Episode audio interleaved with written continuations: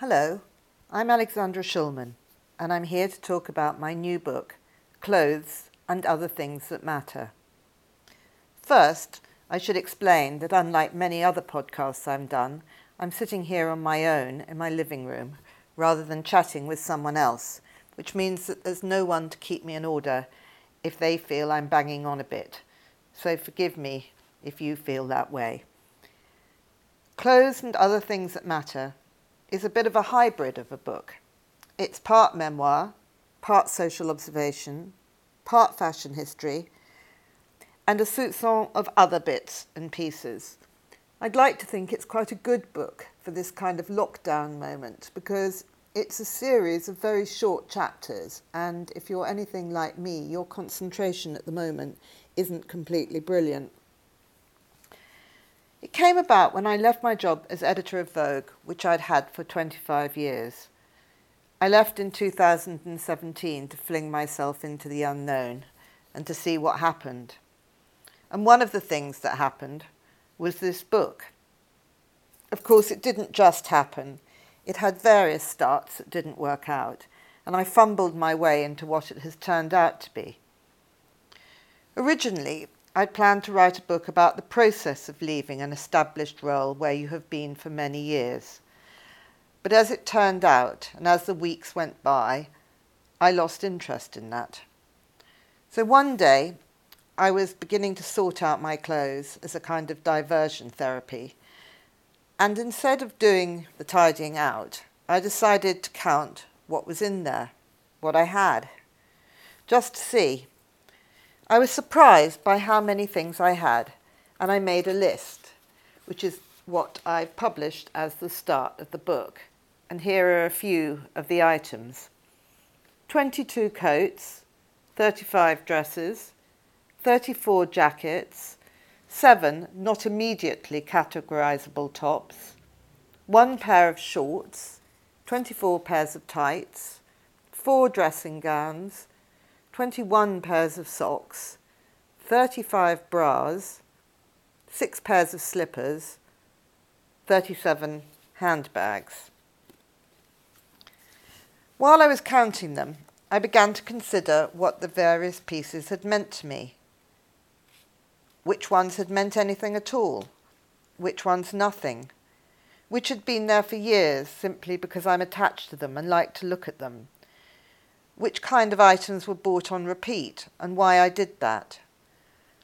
And that became the root of the book, which, as it says in the title, is about clothes, but about so many other things. The pieces I write about have been chosen because they have at some time or other meant something to me. A few are utterly idiosyncratic, others part of many women's collections.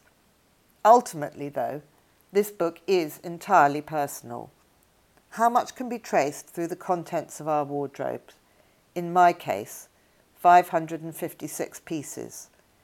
These clothes are the story of my life and my preoccupations. Like everyone's, they're unique. The book starts with red shoes. In my case, those Start-Rite sandals, which many of us children of the early 60s wore, and it finishes up with jewellery. On the way, I look at various items like aprons, t shirts, trainers, slip dresses, the tracksuit, and dig around in them to see what they say about aspects of our lives like love and ambition, sexuality, and parenthood. During this podcast, I'd like to share a few of these items and my thoughts about them. I'll go to this here party. I just get bored.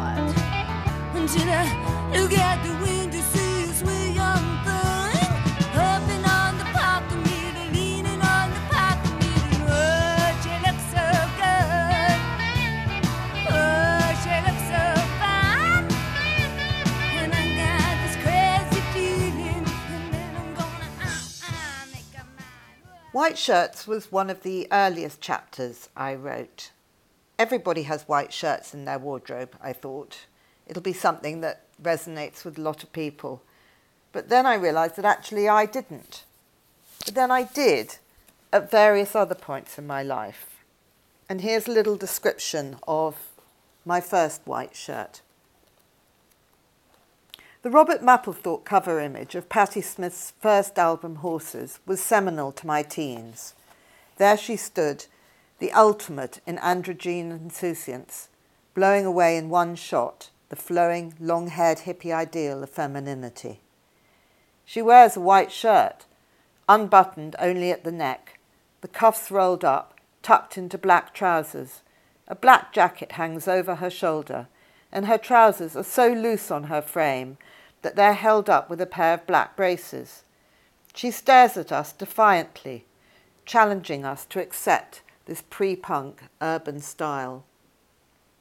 That autumn I was 18 and I saw her perform Horses at Hammersmith Odeon. After the show, I took the Underground home and decided that the only thing I ever really wanted to wear from that point forward was a loose white shirt.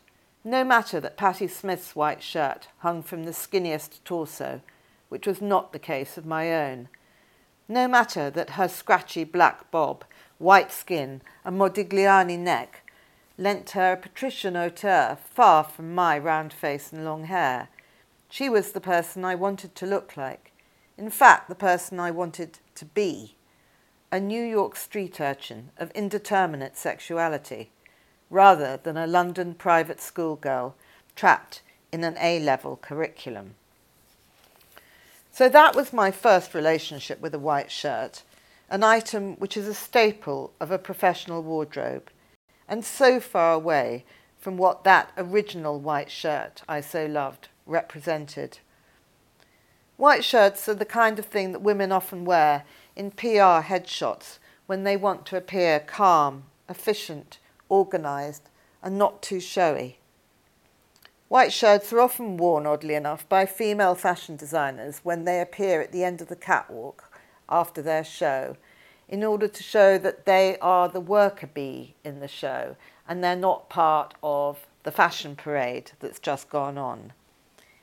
And on many, many fashion shoots that I attended, I noticed that fashion editors, when they're shooting either fashion or celebrities, often wore white shirts on the shoot as a kind of plain, simple uniform so that they didn't in any way detract from what was being photographed. It's something that you wear when you don't want to appear too ostentatious. White shirts, I figure, are both dress down and dress up. I spent a summer wearing one in creamy linen, fitted close to the body with a lace collar. I almost always wore it with a black cotton skirt stitched in panels, which flared to below the calf, and a black leather belt with a silver buckle. Undoubtedly, I had the famous Alfred Stieglitz images of his wife Georgia O'Keeffe in mind as an inspiration. That was an unusually hot summer, and the sounds of reggae would drift all night through the windows of the flat in Ladbroke Grove in West London, where I rented a room from a friend, and I was very much in love of the anguished kind. Now I don't ever wear them, probably because I realise and sadly accept that I never will live the life of the charismatic troubadour like Patti Smith or beautiful desert artist like Georgia O'Keeffe, the people who I just might have thought I could be when in those earlier times I put on a white shirt. And Mama hollered at the back door, y'all remember to wipe your feet. And then she said, I got some news this morning from Choctaw Ridge. Today, Billie Joe McAllister jumped off the Tallahatchie Bridge. I'm not sure that large baggy sweaters are really called sloppy joes now, but that's what they used to be called when I was a teenager or in my 20s, and it's how I think of them, so it's how I've written about them. Whatever they're called, we all know that wearing something swamping and oversized is a kind of comfort blanket and also an escape. I've always thought that big, baggy jumpers are clothes to hunker down in. No doubt rather a lot of them are being worn during this period of the coronavirus. In some ways they make you feel safe, but in some ways they're also clothes to escape in. When I was writing the book, I thought quite a lot about sloppy joes, mainly because I was wearing one rather a lot of the time that I wrote it. Sloppy joes aren't the kind of thing you wear to go out and get things done. No, they're the kind of thing you wear to avoid getting on with life and instead spend time, as an example, in a Spotify labyrinth, starting with Ode to Billie Joe by Bobbie Gentry, that can lead you on to music by Lucinda Williams, Gene Clark, and Mercury Rev. As it happens, my favourite version of that Gentry song is by Sinead O'Connor, who nails her colours to the mast on the pressing question of what it really was that the narrator and Billie Joe threw off the Tallahatchie Bridge. In that recording, you hear the brief, small cry of a baby. This is the kind of music that you listen to and the things you think about when you wear these sweaters. I doubt that anybody wears a sloppy Joe to listen to the high voltage music of Cardi B, Calvin Harris, or Dua Lipa. And in the unlikely event they might, they certainly nowadays wouldn't call it by that name. In Clothes and Other Things That Matter, I tell the story of wearing one of my favourite sloppy joes, which was a big cream Aran sweater that came from a shop called Lawrence Corner, which was on the corner of the Euston Road. And it was an army surplus shop where you could buy not only Aran sweaters, but sailors' trousers and greatcoats and khaki jackets and all the kind of army surplus things that people have worn for years, really.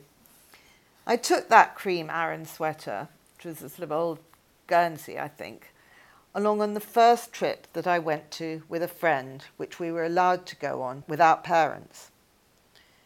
It was with my friend Caroline, and we went to Paris. It was meant to be just a teenage couple of days, just her and me, going around the place, buying cheap food, staying in an incredibly cheap kind of hotel of a kind that I wouldn't particularly want to stay in nowadays. But it did have an odd twist. The previous week before we went in London, Caroline, and it was she, not us, because believe me, she was nymph style gorgeous, had been picked up when we were hanging around on the King's Road by some much older guy who had said, over the cup of tea he bought us, that funnily enough, he and his friend Alan were going to be in Paris that weekend as well. Why didn't they take us out? And we had said, sure. John, as we learned was his name, telephoned me the evening before we left to say that he and this friend would be taking us to a restaurant called the Tour d'Argent. And since it was smart, we should take something smart to wear, not jeans.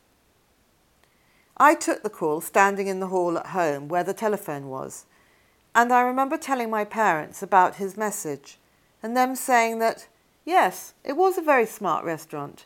It was famous for its fraise de bois. They did not say, Why on earth is some wealthy guy you haven't even met taking you two 17 year olds out to a wildly expensive restaurant in Paris?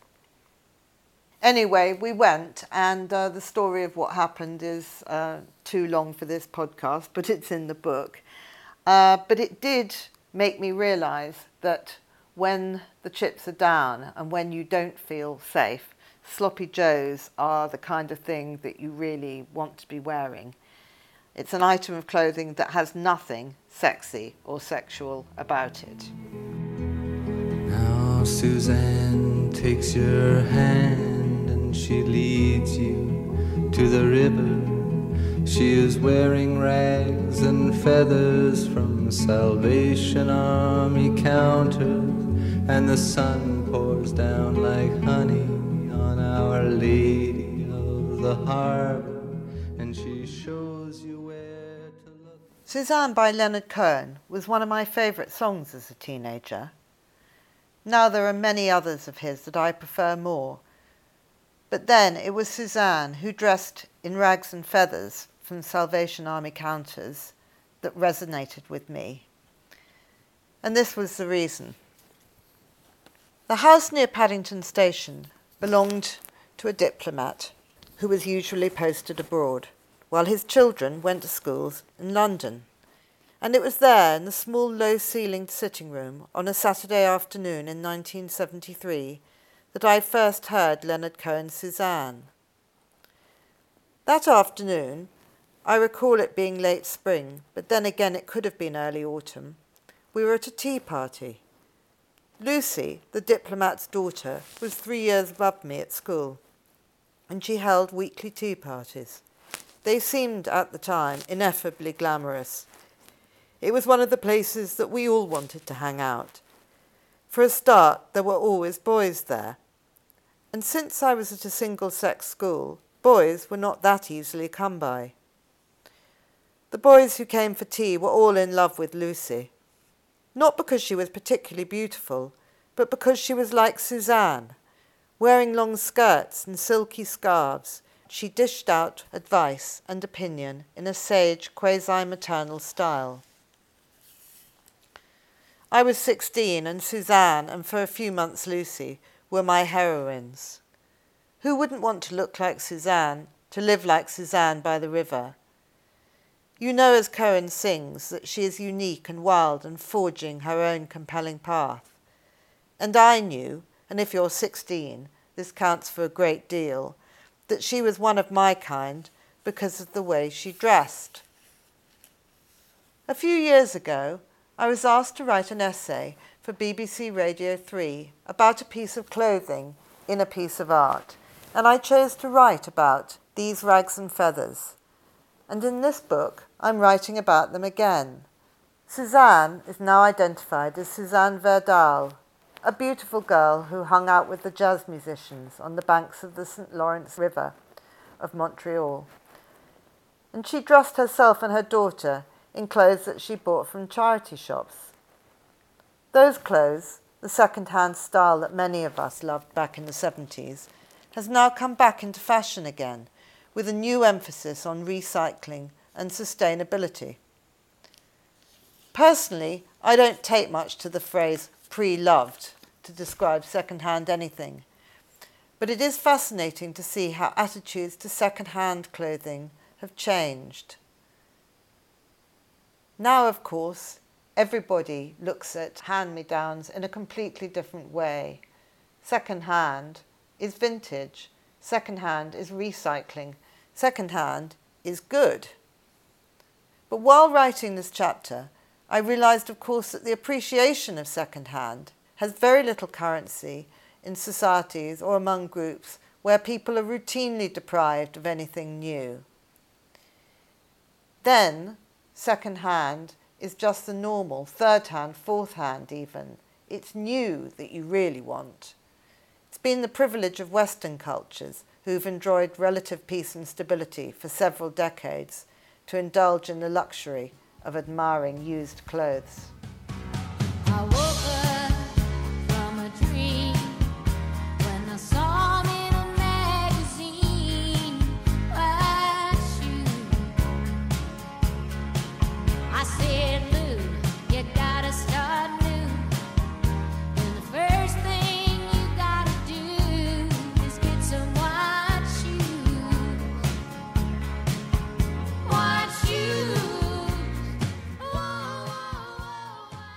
While I was at Vogue, white shoes became something of a trademark.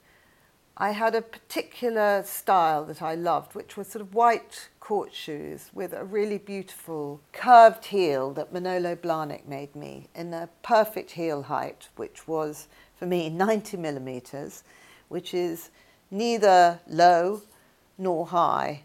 It was just very comfortable and very beautiful. I've loved white shoes always for their impracticality. They tread a very fine line between privilege and trashiness.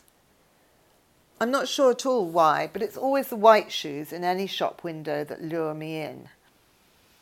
Now, one of my favourite singers has been for years Emmylou Harris, and years back I discovered her singing a song called White Shoes. I didn't know at that time that I was going to become a white shoe aficionado. I didn't know at that time that I was going to ever edit Vogue. But I loved that song. So, of course, when I was writing a book about clothes and other things that matter, I had to write about white shoes. And I wanted to quote that song. As with all lyrics, I had to clear the copyright. And I discovered that White Shoes wasn't in fact written by Emmylou Harris, but by Jack Tempchin, a man who had also written another of my favourites, Peaceful Easy Feeling, recorded by the Eagles, with these lines you probably recognise.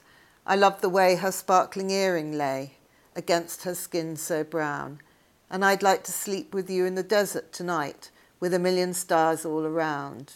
And then it goes on saying, I got a peaceful, easy feeling. I'm digressing, I know. That has nothing to do with white shoes. The music publishers wanted a lot of money for me to be able to use a couple of lines from White Shoes. And I was about to drop the idea, but the next morning I opened my computer and in my inbox was an email in the subject matter from Jack Tempchin, the writer of White Shoes. Jack Tempchin had seen what I wanted to use these few lines for and had said that he wanted to go ahead. He liked the idea of his song being in my book, and I could use it for a much more reasonable, smaller sum. It turned out that he'd grown up in California, and on a very one of his first trips to Europe, he was visiting a musician friend in Amsterdam. He went to France and saw a concert there where the bass player was wearing white shoes, and he like I, was struck by the white shoes. He wrote to me, Who wore white shoes back in California at that time? Nobody, ever. I had never seen a pair of white shoes on a man unless they were tennis shoes. I decided I had to have a pair, and I bought some leather white shoes in Amsterdam. It's one of the great pleasures of this book that I've had this pen pal correspondence with a songwriter who I recognized from many of my famous vinyl album covers when I was, was growing up. And I love the idea that he shares the allure of white shoes. Lady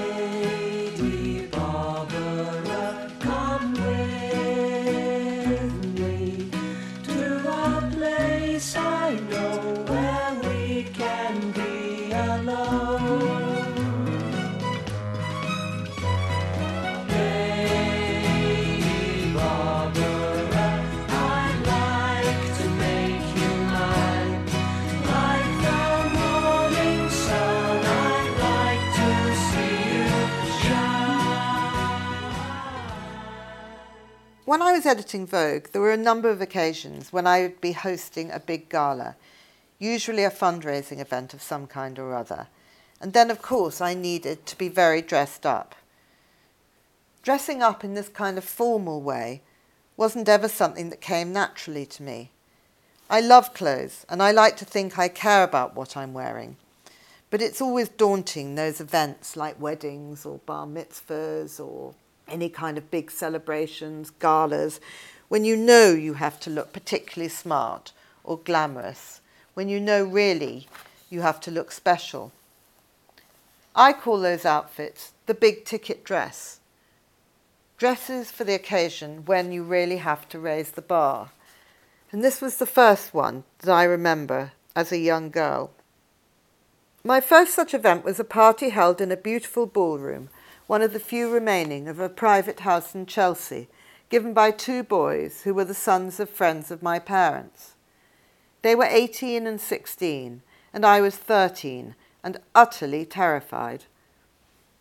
Up until then, parties had only involved a group of girls from my class at school going to the cinema for a film, and then maybe to somewhere to have a hamburger. This party was obviously something of a quite different order. The dress I found for the evening was from Forbidden Fruit, a shop on a corner of the King's Road with piles of mirrored dresses and waistcoats and shawls from Afghanistan and India. It was midi length in a very pale pink silky material with a grey forget me not print, long sleeves, and a neckline that laced up. When I showed it off at home, to my complete chagrin, my mother insisted that a modest piece of fabric be inserted between the laces and my skin, removing the one element of daring, in this softly romantic dress. The party was filled with public schoolboys from Eton and Harrow in black tie, with their white shirts and teeth glowing in the ultraviolet lighting that also dramatically improved everyone's dodgy complexions. The air was thick with Eau Sauvage aftershave.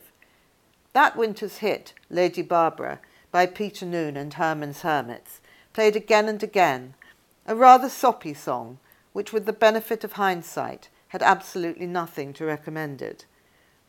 But I danced with a cabinet minister's son who held me clammily against him, and somebody who I didn't know kissed me during a slow dance. My father picked me up at midnight, and my world had changed.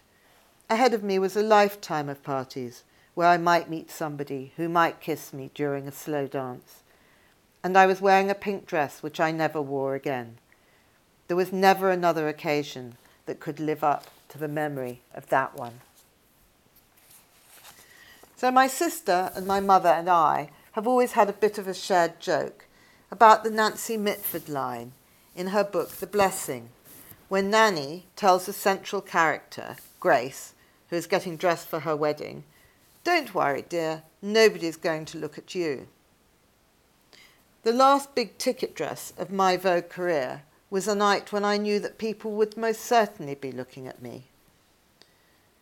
2016 was the magazine's centenary year. I was responsible, as editor, for making it a big production. As part of what we'd organised, we had our annual Vogue Festival, which was a kind of super duper, souped up event. And on the last night, a gala dinner was held with many of the speakers that we'd had at the festival. It was a truly amazing night, held in an enormous marquee opposite the Albert Hall in Hyde Park. There was Giorgio Armani, who I introduced to the new mayor, Sadiq Khan, and I remember Sadiq telling Armani how proud he had been of his first Armani tie. There was Kim Kardashian in a lacy see-through dress arriving with Kanye West. There was Damian Lewis and Helen McCrory. There was Miuccia Prada, and so on. There were so many names from the fashion world, from the British art world, people that I'd worked with, people who'd all been part of the Vogue that I had been responsible for for 25 years. So obviously, I had to pull out the stops. I had to wear a big ticket dress. And that dress was a sequin shift made for me by the designer Erdem Moralioglu the original was on his catwalk in the previous spring, an undulating gunmetal grey long sleeved high neck dress that glimmered like Victorian silver, traced with a pattern of black embroidery. Erdem and I took the ingredients and mushed them around to make the dress I wanted, starting with a scrap of fabric and his deft sketch that showed it on a woman most unlike me, with a small head and boyish crop long earrings, and a slender body. Like all couture dresses, rather than appearing fully formed, it grew over three months, changing colours, lengths, and shapes each time we met in the sea blue changing room of his Mayfair store. When the dress arrives a few nights before the party, in its white cotton garment bag with the chic black lettering E R D E M, I rush into the loos at the office to slip into it. If something looked good in the hideous lighting of the Vogue loos, then I knew it would look good anywhere on earth. So as I stare at myself in the mirrored wall opposite the basins, I'm hugely relieved, knowing that if nothing else goes well that night, my dress will stand the ultimate big ticket test. It's a dress for a person at the centre and not an outlier. When I wear it, it will be in the full knowledge that this will be an occasion when what I wear should and does really matter. And that, yes, somebody, quite probably everybody, will most definitely be looking at me.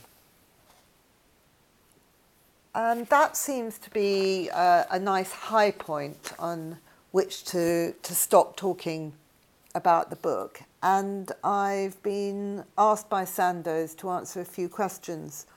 One of the first ones I thought would be nice to talk about is a question about which goes whilst working in fashion, did you ever experience snootiness or being taken less seriously because of the perception that fashion is only frivolous? It's a very interesting question, this, because fashion does suffer um, a certain amount from being thought frivolous. And I've often thought about why that might be, because when you actually think about what fashion design brings to our culture, um, it's so incredibly relevant and important. And the very, very most influential, really, and um, beautiful fashion uh, designers, let's say like um, Chanel or or Dior or or now um, Alexander McQueen, uh, perhaps um, Miuccia Prada, um, their their work is as creative as many other um, art forms. But I think one of the interesting things about fashion is that it, it only really exists as a kind of mixture of art, art and business. Um, so it's never taken quite as seriously as something, say, like like literature or theatre. Um, of course, there is a difference between fashion, which is something I think that demands kind of creativity and newness and experimentation, and clothes, which are what we wear. And um, I actually, I'm really interested in clothes almost more than I am in fashion. Um, but in terms of being taken seriously, during the time I was at Vogue, there was a huge difference uh, in the way that, that fashion's regarded in the world. And it became so much more part of the conversation and of the general culture. When I joined in 1992, there were really very few designers that people knew the names of. By the time I left, designers had become celebrities in their own right. Um, fashion had become entertainment, really. And so I think that that kind of prejudice and snootiness was, was being eroded happily. Another question is uh, who's your favourite magazine editor working now? Which is, again, an interesting one. Um, I love magazines. I, I still buy them. I'm a huge fan of the actual physical print magazines. I have huge admiration for um, David Remnick, who's the New Yorker editor, which is a bit of a cheat because obviously it's a magazine of, of words rather than of sort of more of a glossy magazine. But the standard of, of journalism and the, the mix that he puts in um, weekly is is something that I, I wildly admire. Um, I love both um, House and Garden and Interiors. Um, World of Interiors is edited by Rupert Thomas, and he's got such a fantastic sort of maverick sense of style, which has always been a part of the appeal of interiors. Um, and Hatta Byng at House and Garden has managed, I think, to, to take a magazine which is so kind of useful, really, in terms of inspiring one to do up your house and find out ways to ways to do it. Hatta Byng hasn't been there for that long, but she's added her own qualities. I'm particularly injecting more people into it, which is something that I very much like. Another question is Do you enjoy choosing what to wear every day? Is it sometimes a relief now you are no longer at the eye of the fashion storm? Well, when I was at Vogue, um, I probably enjoyed choosing what to wear rather less than I do now.